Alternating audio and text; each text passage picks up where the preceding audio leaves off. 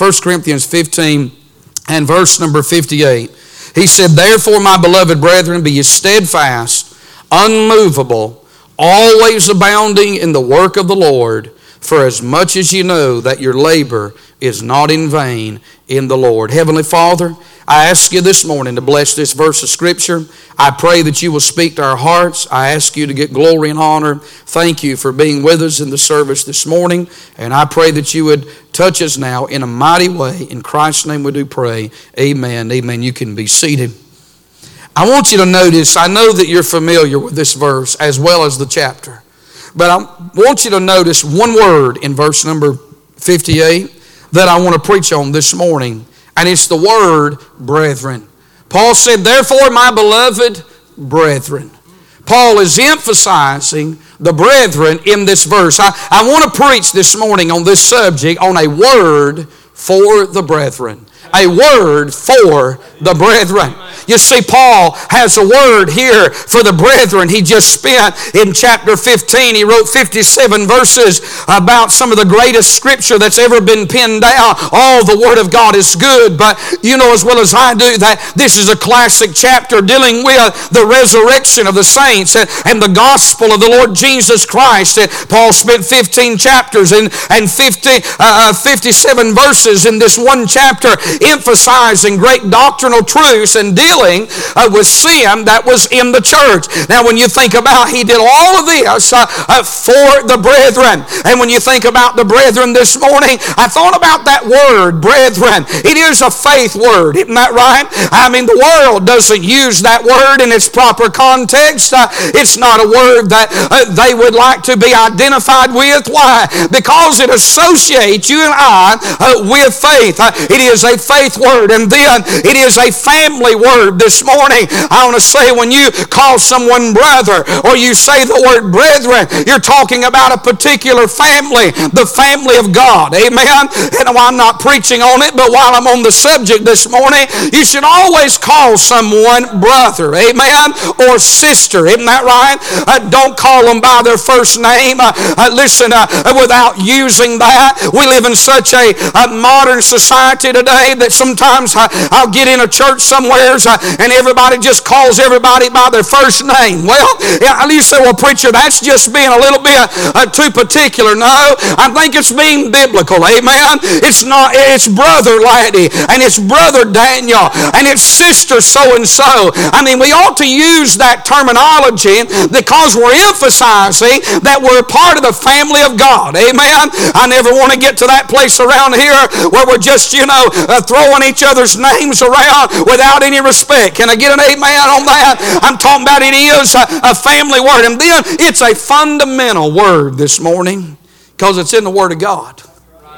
The contemporary crowd doesn't like to use it. The modern crowd doesn't like to use it. But we old-fashioned, independent, fundamental Baptists, we like the word brethren because it's a Bible word. Can I get a witness on that this morning? And then it is a fascinating word when you think about it. I mean, who would have ever thought that you and I would be a part of the family of God? And when you think about who we really are, and you think about where we come from, we didn't earn the right brother. We didn't merit the right brother. I tell you, whenever time somebody calls me brother, I'm reminded of the grace of God and the gospel of God that was in my life and in your life. I don't deserve to be called brother, neither do you or sister, but you're a part of the family of God. That ought to fascinate every one of us. And there's some words I never want to lose. I never want to lose the word Baptist. I never want to lose the word church. And I never want to lose the word brother. Amen? I'm telling you, I never want to lose the phrase King James Bible. I'm telling you, those are fundamental phrases, and it's fascinating this morning that you and I, who were sinners saved by grace, are now brothers. We be brethren this morning. Paul is writing here to the church of Corinth. When you think about Paul is writing to this church, they were brethren. They were sinful. They were self-centered. They were struggling. They were shameful. And in some areas they were separated from each other. But Paul brings them all together under this umbrella of the word brethren, emphasizing the fact that they are a part of the family of God. You know, sometimes brethren will argue. Sometimes they'll divide. Sometimes they'll have fallout. I'm glad we don't have that here. Amen. We've got unity in the house of God. Sometimes people will have disagreements with each other. And you know, today, the day that we're living in, we see that in churches, in camps, and cliques, and those type of things. But we're against all that. Can I get a witness this morning? I'm telling you what I like about fellowship is, fellowship is spread out abroad. Can I get a witness on that? In other words, it's just not me and two or three. And I understand you may have somebody in the church that you're close to. I'm not preaching against that. But I tell you what we've got to avoid in any church is just having a little clique or a little gathering. Can I get a witness right there? I'm telling you, so how do you avoid that, preacher? You spread out and you fellowship with everybody and you treat everybody the same. You say, well, I just connect with just these 5 people. Well, try connecting with 7 or 15 others. Can I get a witness? Is that right? That just makes everybody equal. I remember my wife teaching the girls when they was growing up. She taught them that you fellowship with everybody. Isn't that what we teach our children? You love everybody. You fellowship with everybody. You get around and say hello to everybody. I mean, that's just the way it is, and it's that same way for adults. Well, I felt like I hit a stump there, so I'm going to back up and just take some good old-fashioned Holy Ghost dynamite and blow the hell out of that thing. Amen. Because it's sure is in it. Amen. I'm telling you, friends, sometimes we get our feathers ruffled over some of the simplest things, but we be brethren. Amen. And we don't need to let the devil get in anything. That's right. That's the truth this morning. And Paul, I'm trying to be nice because it's Christmas time. Y'all pray for me. And there's so many people dressed in red. Amen. When a preacher sees red, he's kind of like a bull. Amen. He starts wanting to charge something. Amen. Do you know what I'm saying? Paul is writing to the brethren here. I'm going to tell you, preachers are no exemption from this. They have their cliques and their camps, and they gossip. I tell you, sometimes preachers gossip a whole lot worse than church members do. And we got enough preachers in this church to destroy 10. But I thank God we got unity amongst the brethren. Amen. And as preachers, we got to keep it that way. Nobody's above the other. Can I get a witness out of you preachers on that? Nobody's better than the other. We're not going to compare each other's ministries to each other. I'm telling you, plow the field God put you in and pray for the one next to you. But don't compare yourself amongst yourself. The Bible says if we do that, we're not wise. Amen. Every man's got his own field. Every man's got, I mean, I feel like preaching this morning. Every man's got his own ministry. Every man's to plow the field God put him in. We're to do it with the right attitude and the right spirit. We're not in competition. We're running beside each other. We're not running against each other. Amen. I'll tell you, the further you get out in the ministry, the more you'll realize that sometimes preachers, they divide amongst themselves. I try to listen to make it a practice to detach myself from those men that want to fight any other fight other than the good fight of faith. Amen. I believe in ecclesiastical separation. I'm not hooking up with the Mormons. I'm not hooking up with the JWs. I'm not hooking up with the Catholics. And I'll take it a step further. I'm not hooking up with the tongue flappers. I'm not hooking up with the Presbyterian, the Methodist, and even the Southern Baptist convention as a whole. I'm just telling you that I believe in ecclesiastical separation. But I'm going to tell you what else I'm not going to do. I'm not going to let another preacher friend run my ministry. Tell me where I can preach and who I can't preach for. I'll stay away from the popes, the Pharisees, the pansies, those that won't preach on nothing, the proud, the popular, amen, and even the politicians. Some preachers, they do this right here. They find out which way the wind's blowing, and that's who they run with. I'm going to stay away from that crowd. I'm not preaching somebody to get a preaching appointment. Somebody say amen. I'm not got a pulpit to preach in. I'm not interested in having the latest, greatest in. Just to get a preaching appointment, I don't think God's in a million miles of that. Amen. But and you know why? But I'm just simply saying this morning why? Because people divide, and they divide over silly things like flat earth. I'm so sick of hearing about flat earth. What about flat heads? Heard it the other day in a meeting. I was in, a guy said something about flat earth. I thought, oh, come on, man. Have you not got anything else to preach about? I mean, then the earth, it's round. Somebody just say amen. God told me one day something about it, and I said, I don't want to hear it mess. Amen. We're not scientists. We're preachers. And I don't want to even get into that. But anyway. All that kind of silliness. Where did Cain get his wife? First woman he could find, you know that. Had to be his sister. I mean, just do the math, amen. Even people from Alabama can put that together. They marry their sister. I don't know why we have a problem, hard time believing Cain married his sister, amen. I'm just telling you, that's how it is. And you know it's right. We're the sons of God. Were they demons? Or were they angels? Or were they men? I wasn't there, so I do not know, and I do not care, amen. I'm talking about, friend, just fight the good fight of faith. I'm telling you, I'm not writing an article about another preacher. I'm not putting out a CD about another preacher. I'm not wasting my time preaching about another preacher. I want to preach the Bible, amen. I want to preach the book. I want to preach what will help people, hallelujah. And there's more drama that goes on amongst Baptist preachers.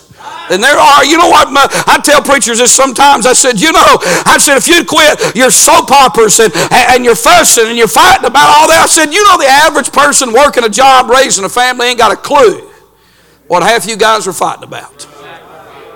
Isn't that right? Souls are weighing in a balance.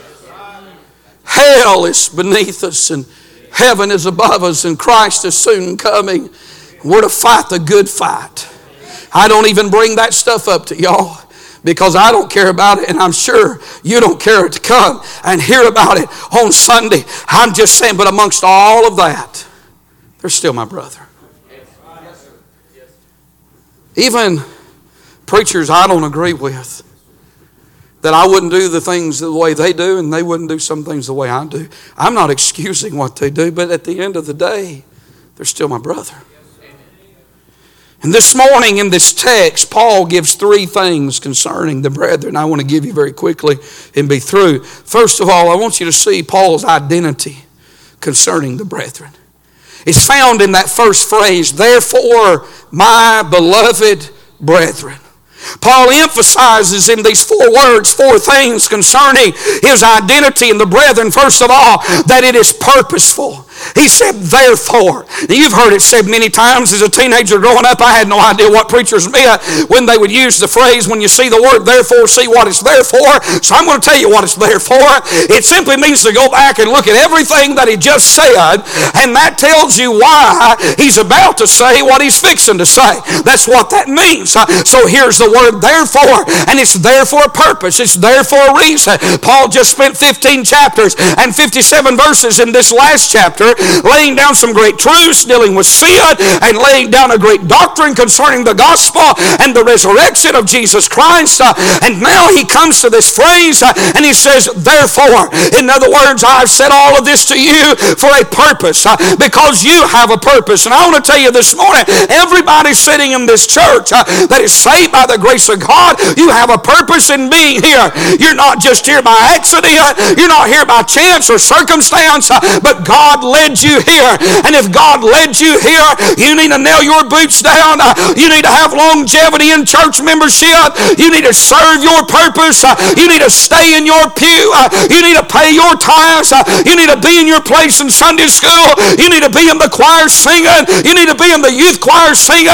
You need to be involved in the work of God. Why? Because you have a purpose this morning.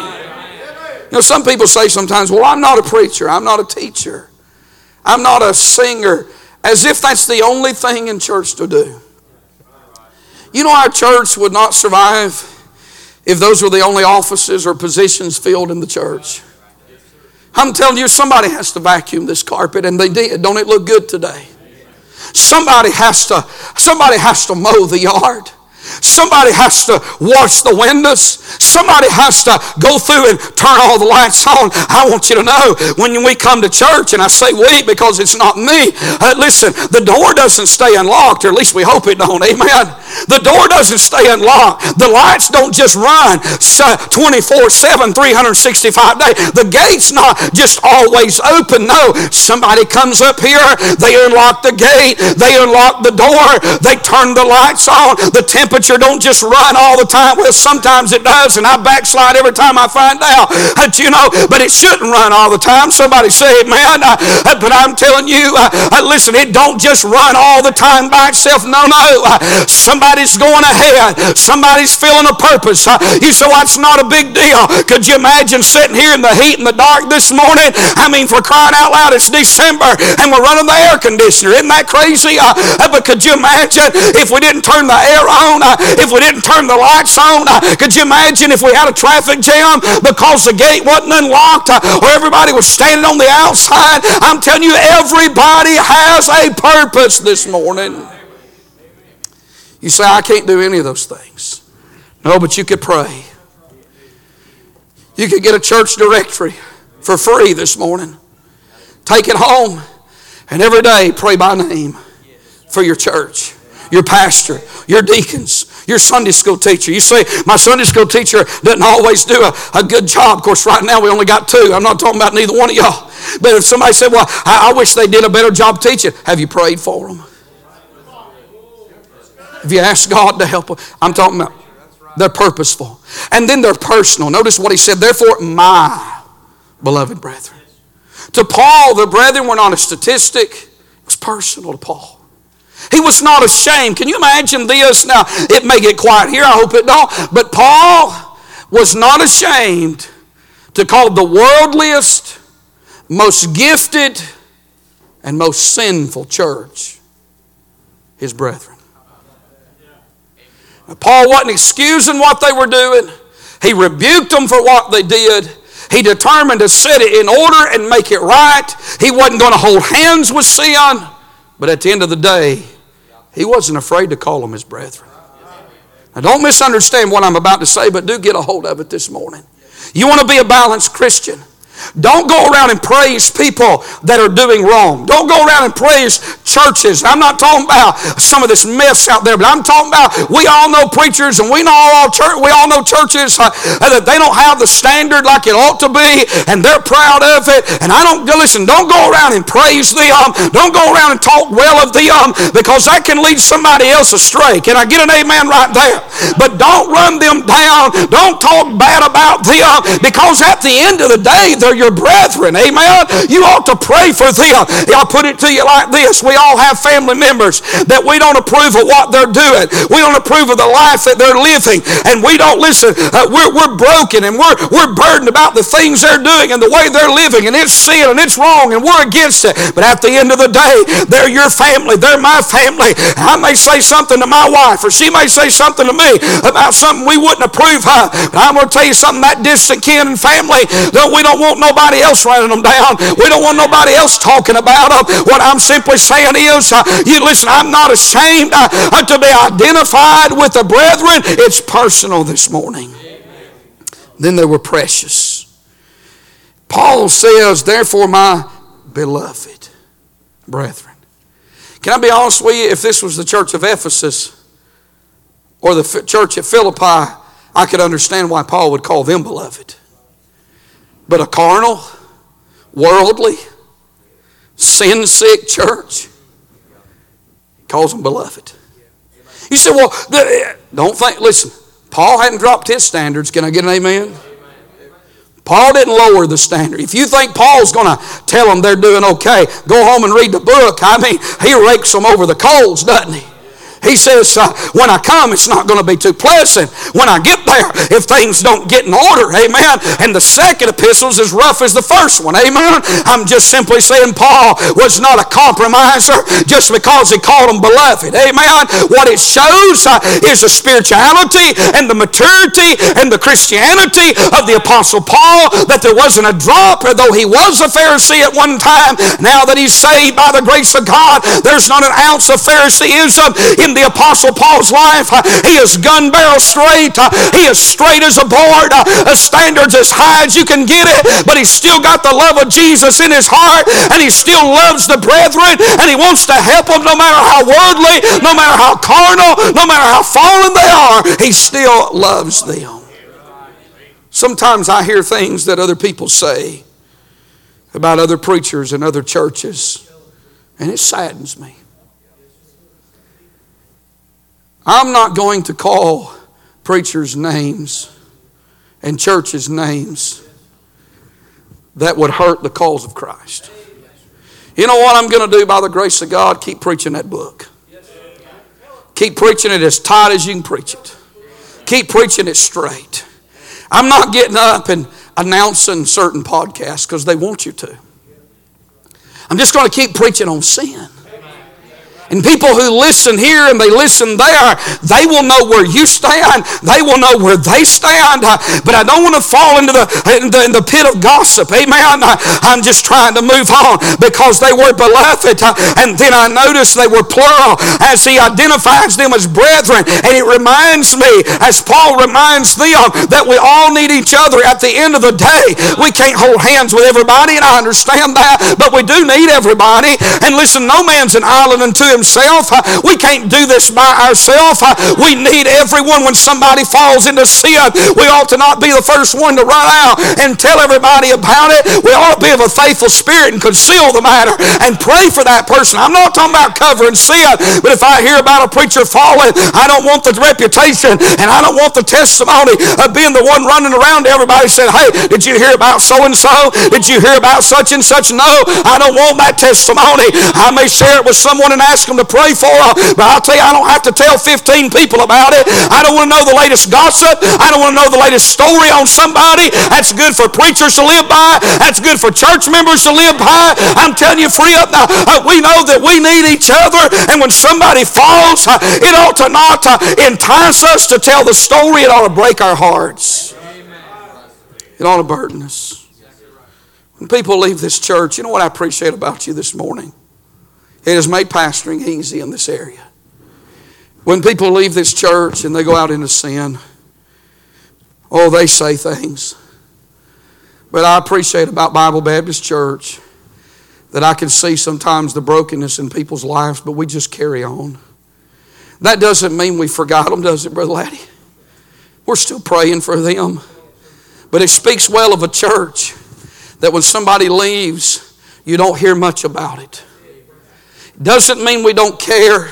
It doesn't mean that they didn't have a place here. But what it means is that as a congregation, we have at least come to the place that we realize that we need them and they need us, whether they realize that or not. They can say whatever nasty things they want to about us, but I'll tell you, we're still going to love them. We're still going to pray for them. We're not going to praise their sin, as I've already said. We're not going to go on Facebook and hit like when they're doing something that's wicked and wrong. That doesn't do any good. That hurts the testimony. What we're going to do is just back off, go to the Lord in prayer, and put them in the hands of a just God.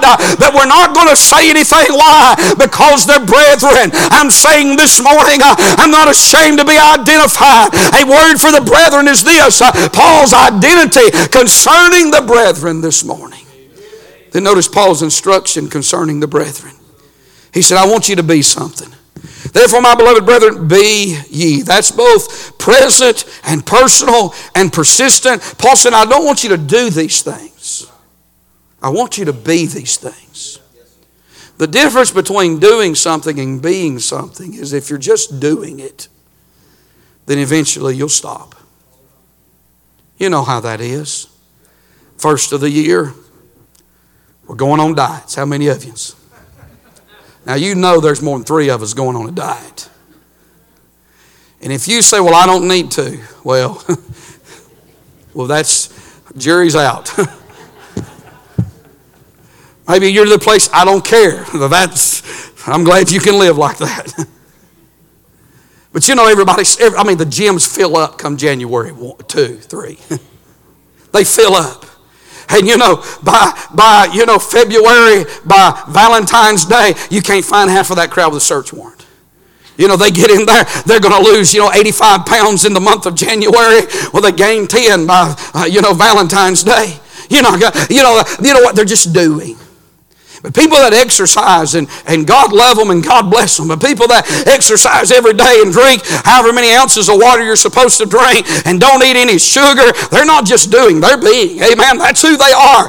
And now don't come preaching to me afterwards. Amen? Tell me how many calories are in whatever I'm eating.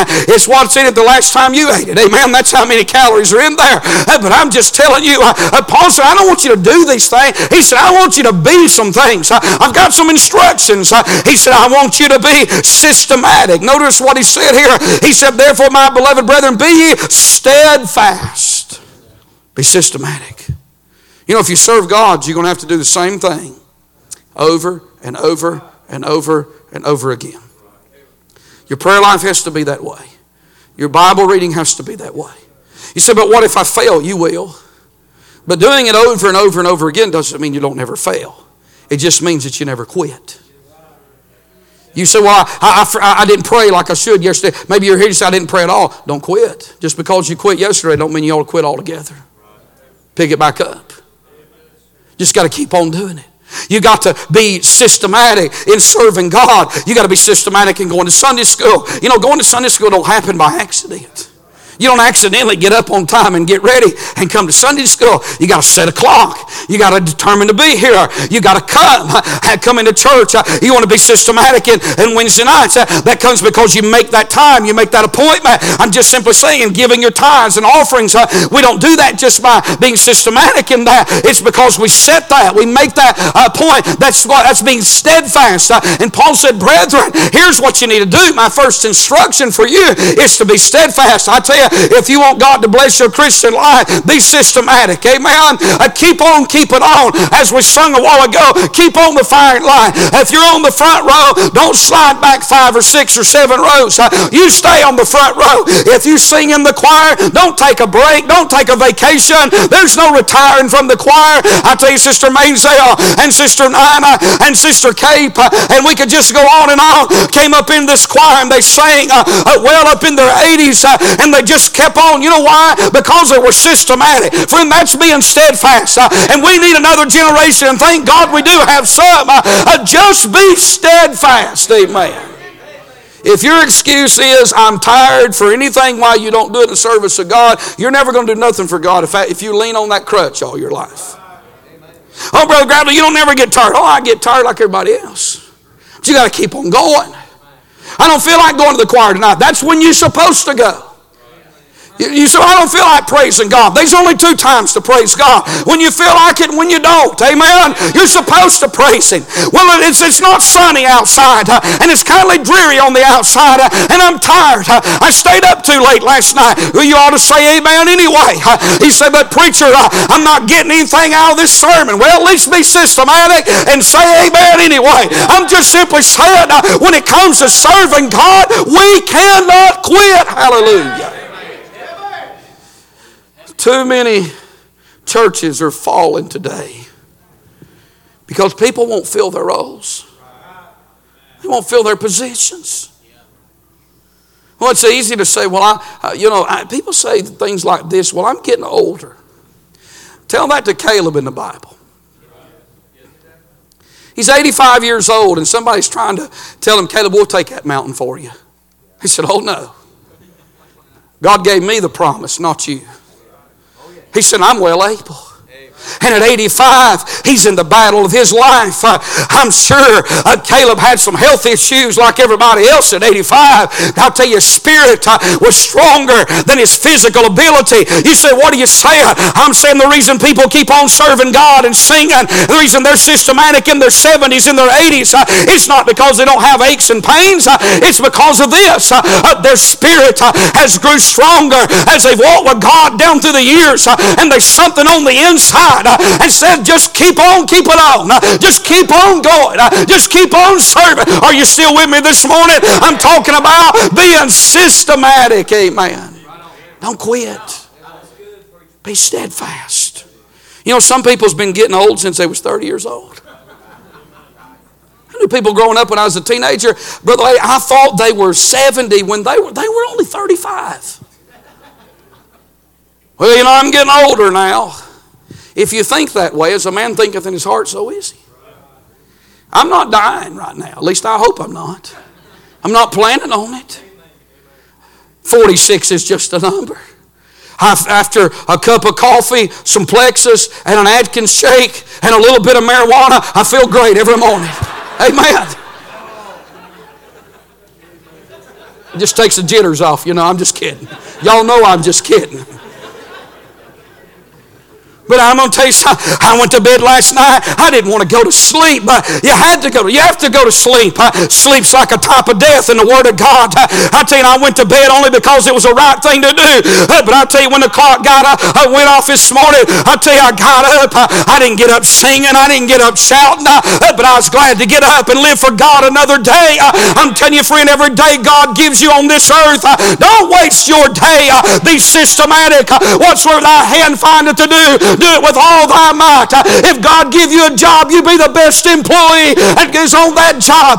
Don't you be lazy. Don't you just ride the clock. I'm telling you, give God your best every single day. Hallelujah. Well, I want to say for the few that are still listening, not only be steadfast, but he says be standing. Look what he said, unmovable. That's the instruction. You be systematic, but you be standing. You be in a place where you're not going to budge. You're not going to move. You have some convictions. You have some standards. Young people, you get them convictions in your life. You get some convictions about the way you dress. You get some convictions about fundamentals of the faith. You get some convictions about giving. You get convictions about going to church on Sunday and Wednesday night and not working a job that's going to knock you out of church. You get some convictions. Hallelujah. You get some convictions that you're not going to talk filthy. That you're going to have clean character and clean life. And it's not just the young people. You get some convictions about technology. You know, there's some things that are changing that by the grace of God, I'm not changing. And I'm not doing it because of the church I pastor. I'm not doing it because of just preachers that have instilled it in my life, and I appreciate it. I'm doing it because it's in the Bible.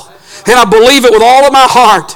And I've been that all of these years. And by the grace of God, the greatest fear I have is I don't want to falter. I don't want to change. I don't want to compromise. I'd rather die as to compromise. I don't want to back up on anything. I don't care what people think about it. I don't care what people say about it. When you know it's right, thank God, you don't have to defend yourself. And you don't have to prop the truth up and defend it. They can write all the articles. They can put a bill all the platforms. Forums on social media. They can take all the pictures. They can make all the fun they want to. I'm telling you, friend, I have found the way. I have found the good way. I have found the blessed way. And by the grace of God, we're not moving. Hallelujah. Isn't that right? We're not painting the ceiling black.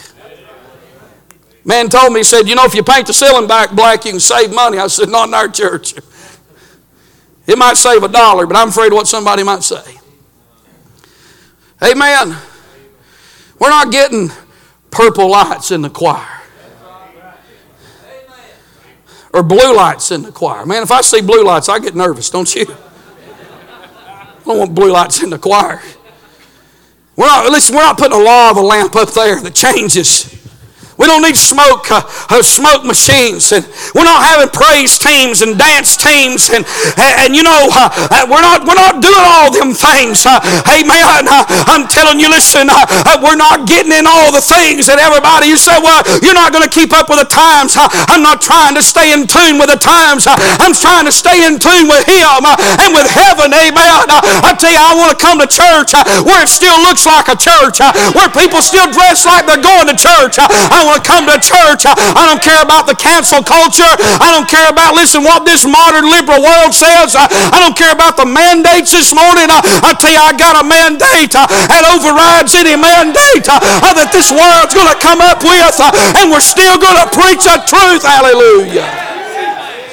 I'm going to tell you, He's just been filling my soul full of sermons the last 2 weeks. And friend, come January 1st, it's Katie bar the door. Amen.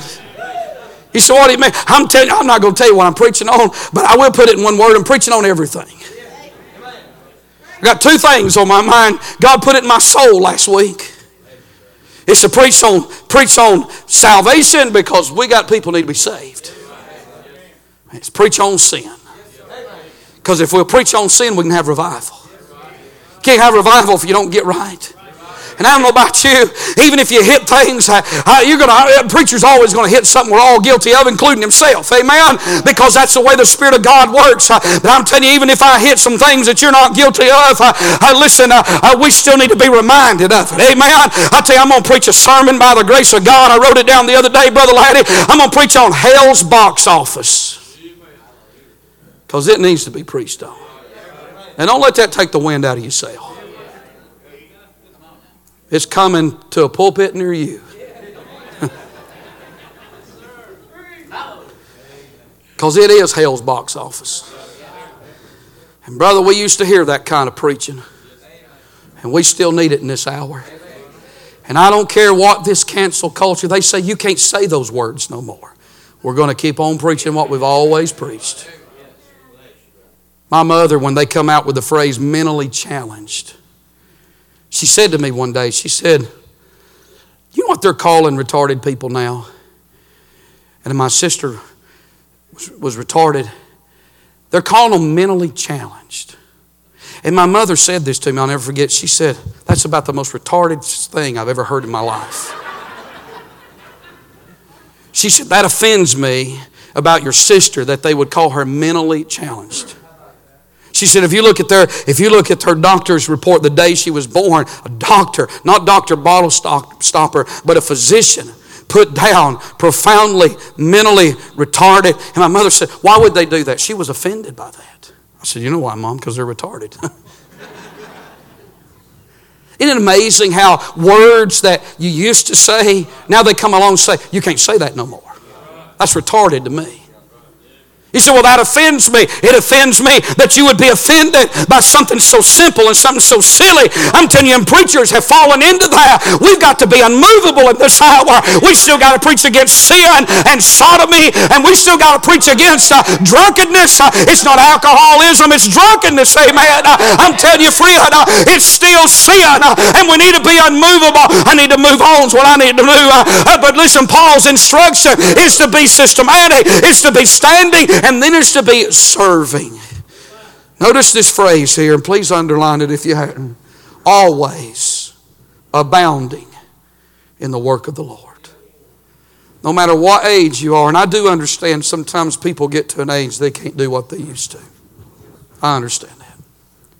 I understand somebody could have a knee problem that could hinder them from coming to this choir. But always abounding. There's no retirement in the work of God.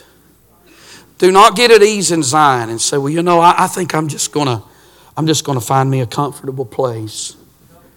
No, if you've testified all these years, you need to keep on testifying. Isn't that right? If you've got quiet, it's time that you get that back. And when you testify, make sure you brag on Jesus. Don't brag on your flesh. Don't tell us all your ailments. Know the difference between a testimony and a prayer request. Don't get up and depress us. God, please don't get up and depress us. But brag on Jesus. And if you're not in your book, your testimony won't be any good. I can tell you that. It'll get real carnal. It's like a sermon that has no scripture to it. If you'll stay in the Word of God, God will give you something to say that's worth saying and worth hearing. But this morning, be serving, be busy. Don't have the retirement attitude, as we've said. These were Paul's instructions, Paul's identity. And then I love the way Paul closes this verse, Paul's inspiration. He speaks of three things, and I'll give them to you and be done. Number one, he speaks of their wisdom. Look what he said. For as much as ye know. I'm going to tell you, I thank God that in these last days, I thank God for what I know. I'll be first to tell you, as Brother Danny said this morning, I don't know everything. But what I know, thank God I know it. And I know it to be true. You don't have to know everything. You're not going to know everything. But know what you know and know it to be true. Amen. Know why you believe what you believe. Get in that book and find it out. And if you don't find it out, you go to somebody that can help you find it out. Paul said your wisdom. He appeals. That ought to inspire you this morning. This world's crazy. You know that, don't you? When they're telling people of the same sex they can use the same bathrooms, that ought to let you know they're crazy. They're messed up. They're perverted in their minds, in their thinking. They don't retain God in their knowledge. The Bible says they don't want nothing to think about God. But I'm glad that we've not been given the spirit of fear, but a power and of love and of a sound mind. I'll tell you why we're not going the contemporary modern way, because we don't need that way this morning. We've got a sound mind. We've got what we have is solid truth this morning. We don't need to apologize about it. We don't need to back up on it. We don't need to water it down. We don't need to get silence about it. I'm trying to quit, but I got way too much liberty to quit right now. I'm just saying, don't you thank God for wisdom? Don't you thank God for this book this morning? We're not doctors. We're not theologians. I'll tell you what we know. I wouldn't trade it for all the education in this world. I wouldn't trade it, my friend, for all the degrees of this world in the world. I'm telling you, friend, this old black book, it is worth everything. And I thank God for the wisdom that it gives. It gives wisdom. And your preacher... And yes, I'm talking about me. I don't know everything, but I'm making a point. Your pastor knows more than that Christian counselor that you're going to pay $150 to an hour. That I can tell you as a pastor. I've seen people down through the years do it, and I've never seen it one time help anybody. If you know somebody, you come see me. Because I've known many that's done it, friend. Why is that? I'm going to tell you why that is. God's not giving a counselor or a psychologist the answer to your problems. The answer's in this book. No, Brother Gravely, he don't know everything, but I tell you what God in mercy will do. Number one, I'll always be honest with you. And when I don't know the answer, I'll tell you I don't, and I'm praying for you. But number two, if we pray together, God will always give us the answer. Because God has the answer. He speaks of their wisdom. He speaks of their work, your labor. Do you have any labor today? Have you been a lazy Christian this year? I'm not shaming you. I'm asking you the same question I'm asking myself. Oh, I want to tell you this morning, church, as a pastor, I really want to pull it up in my life. I don't want to coast. I'll tell you by the grace of God, I say, Lord, please show me my weaknesses.